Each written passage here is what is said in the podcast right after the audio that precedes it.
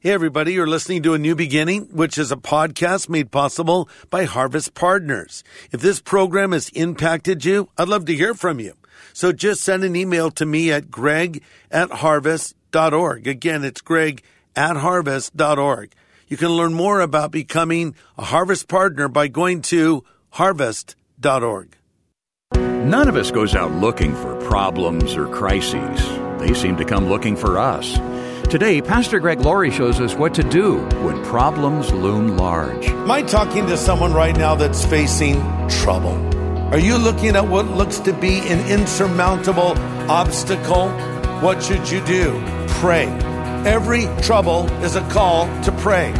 So you should turn your panic into prayer. You should turn your worry into worship. This is the day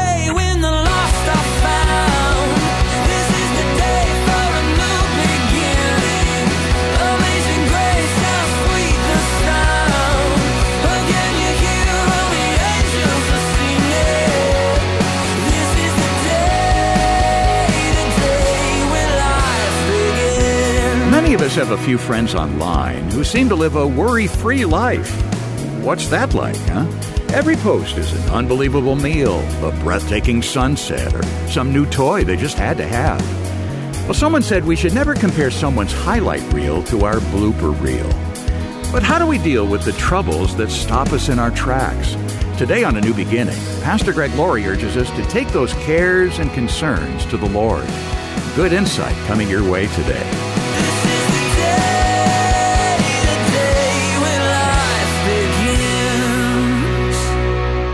Let's grab our Bibles and turn to James chapter 5. James chapter 5. And the title of my message is It's Time to Pray. How many of you believe in the power of prayer? Raise your hand up. How many of you don't pray as much as you ought to? Raise your hand up. Yeah, I'm with you. I'm with you. Why don't we pray more? I don't know the answer. Sometimes we offer up what we think are reasons, but in reality are excuses. We might say, well, I don't pray more because I just don't have the time. I'm so busy. Well, of course, the response to that is, how much time do you spend on social media? Right? I mean, think about that. Uh, local researchers say people check their Facebook, Twitter, uh, TikTok, etc., other media accounts 17 times per day, pretty much every waking hour. Teenagers spend nine hours every day consuming media. You've had it happen, haven't you? You start flipping through those little videos and next thing you know, 45 minutes are gone, even an hour is gone. But we say, I don't have time to pray. What if you prayed 17 times a day as much as you check social media? One of the biggest lessons from social media will prove that in the last day, prayerlessness was not from a lack of time. And then some people will say, well, I don't pray more because, well, I don't really know that prayer is all that important. Now, we probably wouldn't verbalize it. But in a way, maybe it's true because we don't really think it matters that much. But of course, we should pray and we should pray often. Jesus himself prayed. And Jesus was God incarnate walking among us. And yet, how often do we read in the Gospels of Jesus spending the night in prayer or retreating by himself to pray? Here's another excuse we offer as to why we don't pray. We don't really believe that prayer works. We don't really believe it works, but in fact, it does. In fact, the Bible even says in James 4 2, you have not because you ask not. Try this thought on for size. I believe that there are certain things God wants to do for you and in you, certain things that God wants to give to you. They may not be yours because you have simply failed to pray about it. Again, you have not because you ask not. You might say, well, I'm having problems with my family and I just don't know what to do anymore. Have you prayed about it? Have you specifically brought that need before the Lord? You have not because you ask not. Well, we're struggling right now financially. It's hard to make ends meet. Okay, hold on. Have you prayed about that specifically? Could it be that God will provide for you supernaturally and He's just waiting for you to ask? You have not because you ask not. Well, I'm sick and the doctor hasn't given me any real hope. Have you prayed about that? Could it be that God wants to touch and heal you and he's just waiting for you to ask? Jesus said, ask and it shall be given, seek and you shall find, knock and the door shall be opened. But in the original language, it's implied to do it continuously. So keep asking, keep seeking, keep knocking. You have not because you ask not. Now let's read about what James says about prayer. Uh, James 5 verse 13. Is any among you in trouble? Let them pray. Is anyone happy? Let them sing songs of praise. Is any among you sick? Let them call the elders of the church to pray over them and anoint them with oil in the name of the Lord. And their prayer offered in faith will make the sick person well. And the Lord will raise them up. If they've sinned, their sins will be forgiven. Therefore, confess your sins to each other and pray for each other so you may be healed. The prayer of a righteous person is powerful and effective. Let's pray together. Now, Father, as we open your word, uh, we come with that same request that the disciples came to you with when they said, Lord, would you teach us to pray? Help us to see the power of prayer. Help us to know how to pray more effectively. Speak to us from your word, we ask now. In Jesus' name, amen. So this is our last message in this series on James. And James gives us four specific and practical areas in which prayer is vital.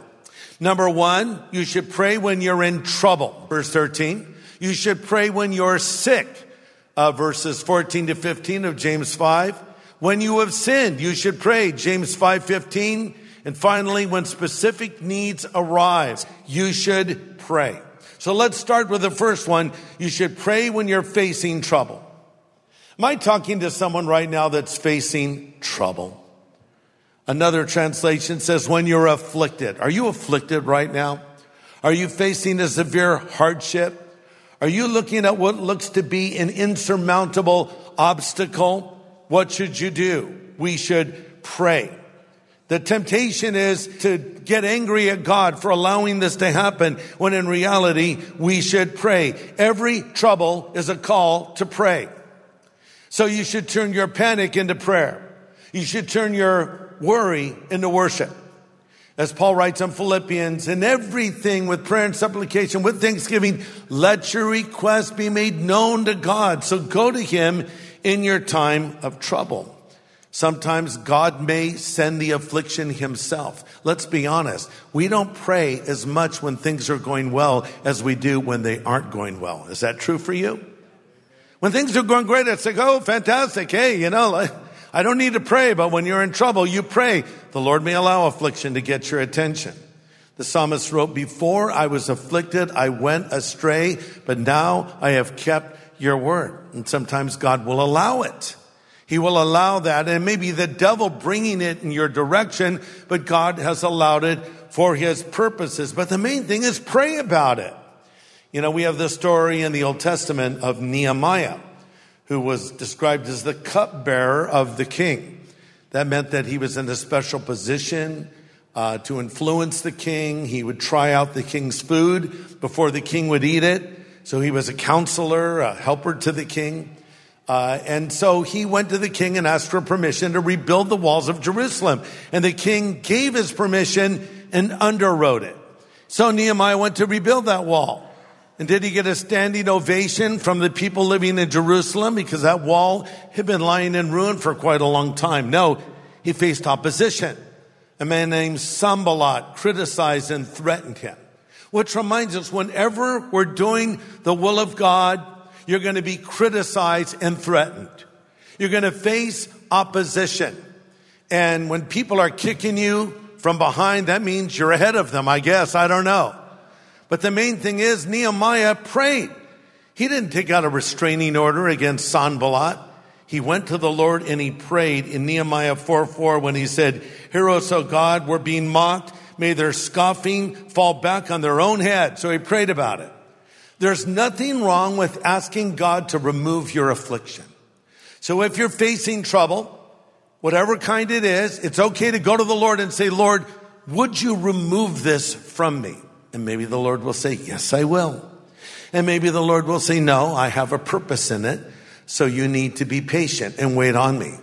But I think the best model for prayer in times like that is following the example of Jesus in the Garden of Gethsemane as he contemplated what was ahead with the crucifixion. He said, if it is possible, let this cup pass from me. Nevertheless, not my will, but yours be done. So you can say, Lord, if there's a way out of this, if you might remove this problem, I would really appreciate it. But you may have a greater purpose. Therefore, I say to you, Father, not my will, but yours be done. Which brings me to point number two. When things are going well, we should praise God. Verse 13, is anyone happy? Let them sing songs of praise. You know, we call on the Lord when things aren't going well. Do we give thanks to God when they are? You know, you get up one morning and there's no real problem to speak of, and you say, Lord, thank you for a beautiful day. Thank you for my health. Thank you for my family. Thank you for my job. Thank you for everything, Lord. Thank you for saving me. Thank you for changing me, Lord. Thank you that you're in control of my life. That can really lift your mood. I'll tell you that.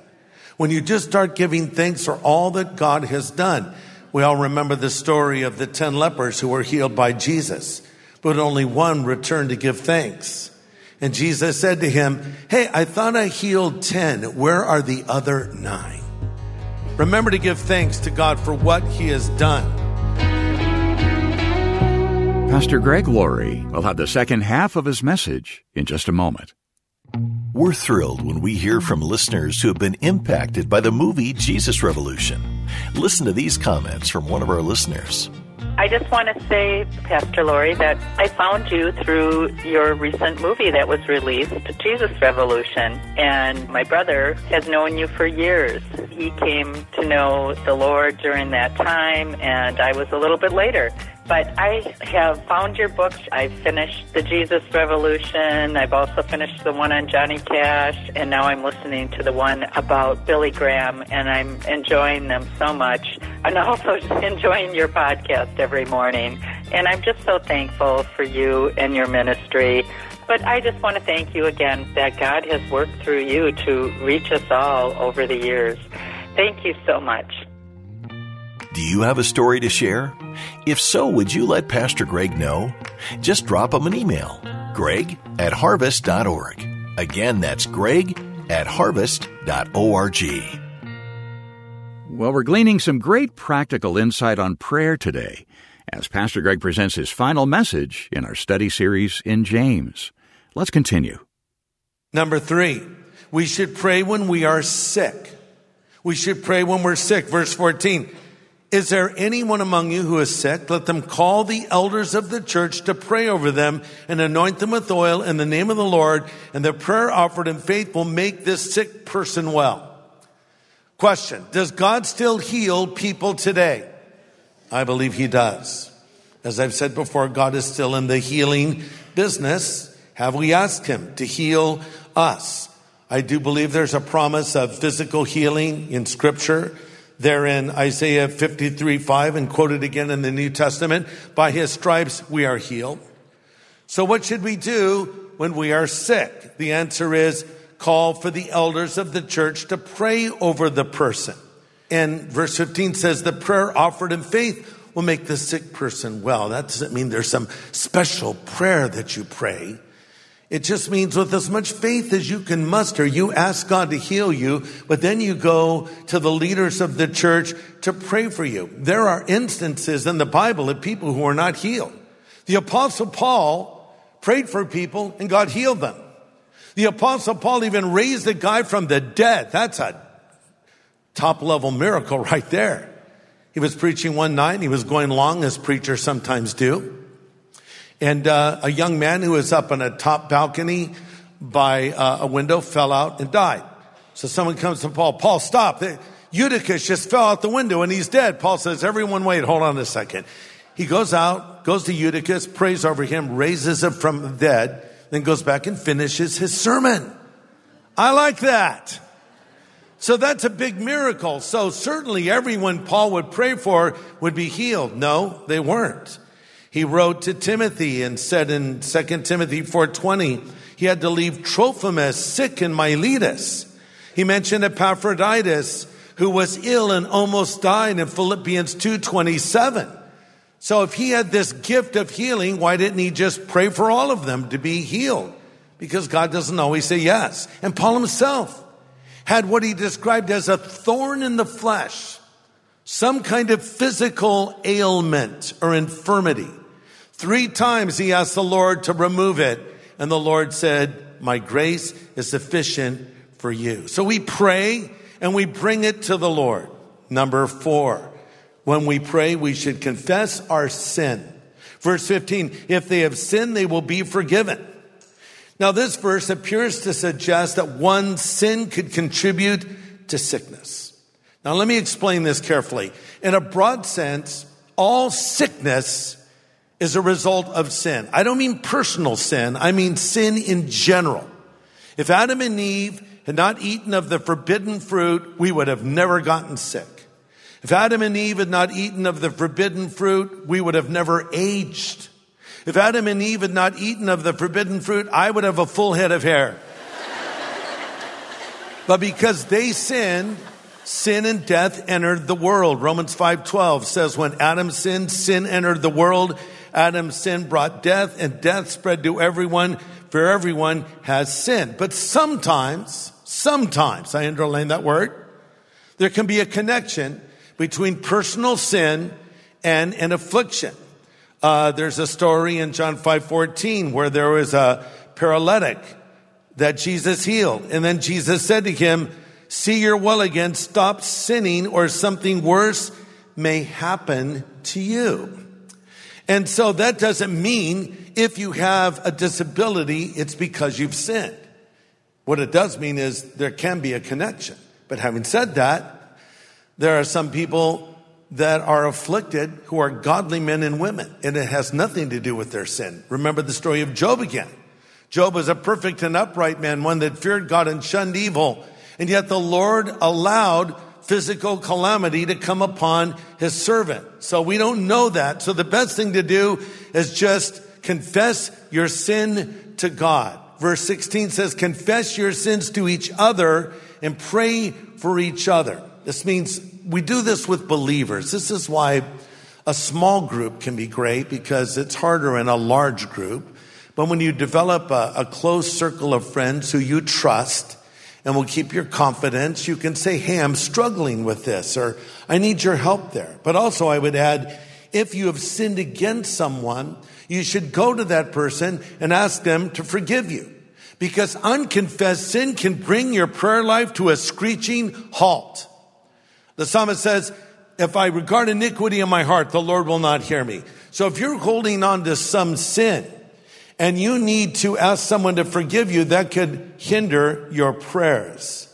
Uh, in Matthew 5:23, Jesus says, if you're presenting a sacrifice at the altar and you suddenly remember someone has something against you, leave your sacrifice there at the altar and be reconciled to that person, then offer your sacrifice to God. Sometimes it's just going to someone and saying, I'm sorry that I said that to you. Or I'm sorry I said that about you. I'm sorry for this thing that I did that was wrong. Will you forgive me? Point number five. You are a righteous child of God, so pray like one. You are a righteous child of God, so pray like one. Look at verse 16. The prayer of a righteous man is powerful and effective. You might say, well, Greg, I'm not a righteous man or woman. Excuse me. Are you a Christian? If you are, then you are a righteous person. I didn't say you always act like a righteous person, but positionally, you are a righteous person. 1 Corinthians 1.30 says, Christ has made us righteous. He's made us pure and holy, and he's freed us from sin. So you're a member of God's family. Behave like that. Don't come, you know, with timidity to God. Father, I, I just, I just pray this. No, come boldly. You're his child. Let us come boldly to the throne of grace that we might find mercy in time of need. Boldly. Lord, it's your son. Lord, it's your daughter. Father, I'm your child and I come to you now with this need or with this petition or whatever it is. When you're a member of the family of God, you have access. Use it boldly. Isn't that great to know? It's not based on what you've done. It's based on what he's done for you. It's through the blood of Jesus, through a new and living way, Hebrews says, that I have access to the throne of God. You know, my family, if they call me, I'm going to answer. If my wife calls me, if my son calls me, if my grandchildren call me, you know, if I get that call and I'm talking to you, I'll say, hold on one sec. Yeah, what's up? They might be calling me to take them to ice cream. I don't know. But because they're part of my family, they have access. I answer immediately. I'm not so sure if that's a two way street. When I call my wife, sometimes there's no answer. So I have a special feature on my phone called Find My Wife. Do you have that? Actually, it's called Find My Phone, but it works to find your wife or husband too. And so when you call it, it sets off a special sound in the phone, and I'll call it, call it, call it. She finally answers, What? Yeah, hi, what's going on? well, what are we having for lunch today, right? Relationship provides access to God.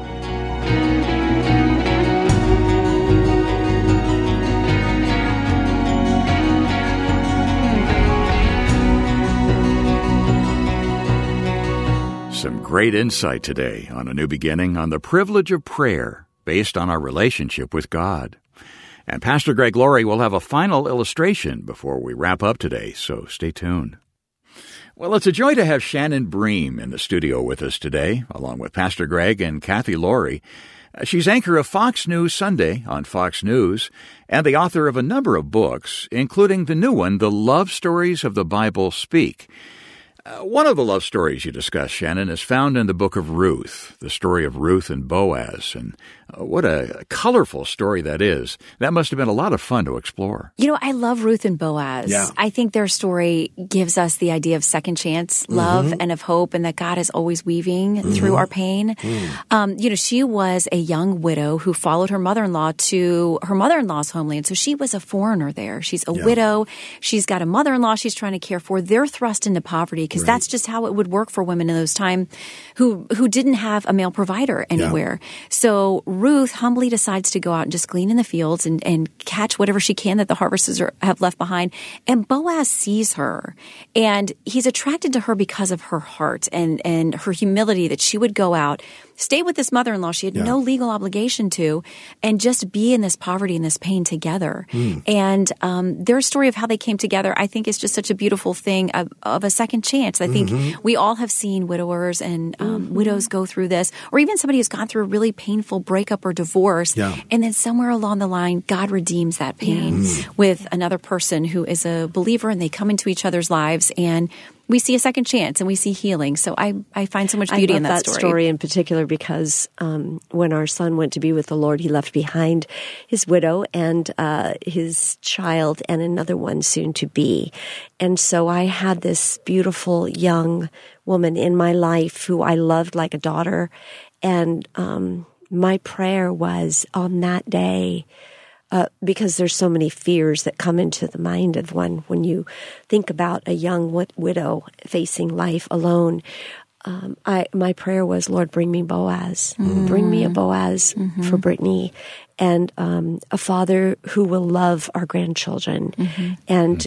It, it was a um, a very hopeful prayer, and the example of Ruth and Naomi and the relationship that continued on Mm-hmm. was such an encouragement to me that mm-hmm. I love your selection because there's something mm-hmm. for everyone in one of these chapters, whether it's grief or being a widow or a dysfunctional relationship or just obeying God in hard places like Hosea. I mean, there is something here and I, I want to pitch this for all of you ladies out there that are looking for a Bible study, a group discussion over a rich book. Um, do it with your small group. This will hit every, I guarantee all the women and men in these uh, chapters are going to be easily relatable to somebody in your group and it'll be a rich discussion time. I guarantee it. Thank you. So that's Kathy Laurie talking to Shannon Bream, who's written a brand new book that's titled The Love Stories of the Bible Speak Biblical Lessons on Romance, Friendship, and Faith. And it's our gift to you for your gift of any size this month to continue to support our ministry of teaching God's Word and proclaiming the gospel. Yeah, and thank you so much for that gift. It's needed and appreciated. Contact us today by calling 1 800 821 3300. That's a 24 7 phone number, so you can call right now 1 800 821 3300. Or go online to harvest.org. Well, next time, Pastor Greg concludes our study and our series in the book of James. More good insight on taking our prayer lives to the next level. But before we go, Pastor Greg closes with this final illustration. Years ago, we were holding a crusade in some city, and I left my Bible in my hotel room. So I went to my son Christopher, who's now been in heaven for 14 years. And I said, Christopher, I left my Bible in the hotel room. Will you go get it for me? He said, sure, dad. So he goes and gets my Bible and comes back. And, uh, and he approaches the room where I'm at. And there's a couple guys volunteering to provide security. And he says, I need to give this Bible to my dad. Well, you don't have the security clearance. No, I'm his son. Yeah, I don't know who you are. You don't have the little badge. You're going to have the badge. He goes, Look, look at the Bible. It says Greg Laurie on the Bible. It's my dad's Bible. Yeah, but how do I know you're his son? He pulls out his driver's license. Look, it's Christopher David Laurie. I'm his son. The guy wouldn't let him in. I heard about this. I had that man killed. Now, let me explain. No. He was just a little overzealous, right? But uh, my son had access. We all have access to God.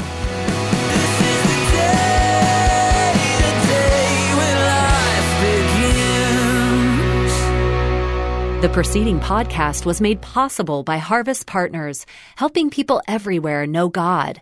Learn how to become a Harvest Partner, sign up for daily devotions, and find resources to help you grow in your faith at harvest.org.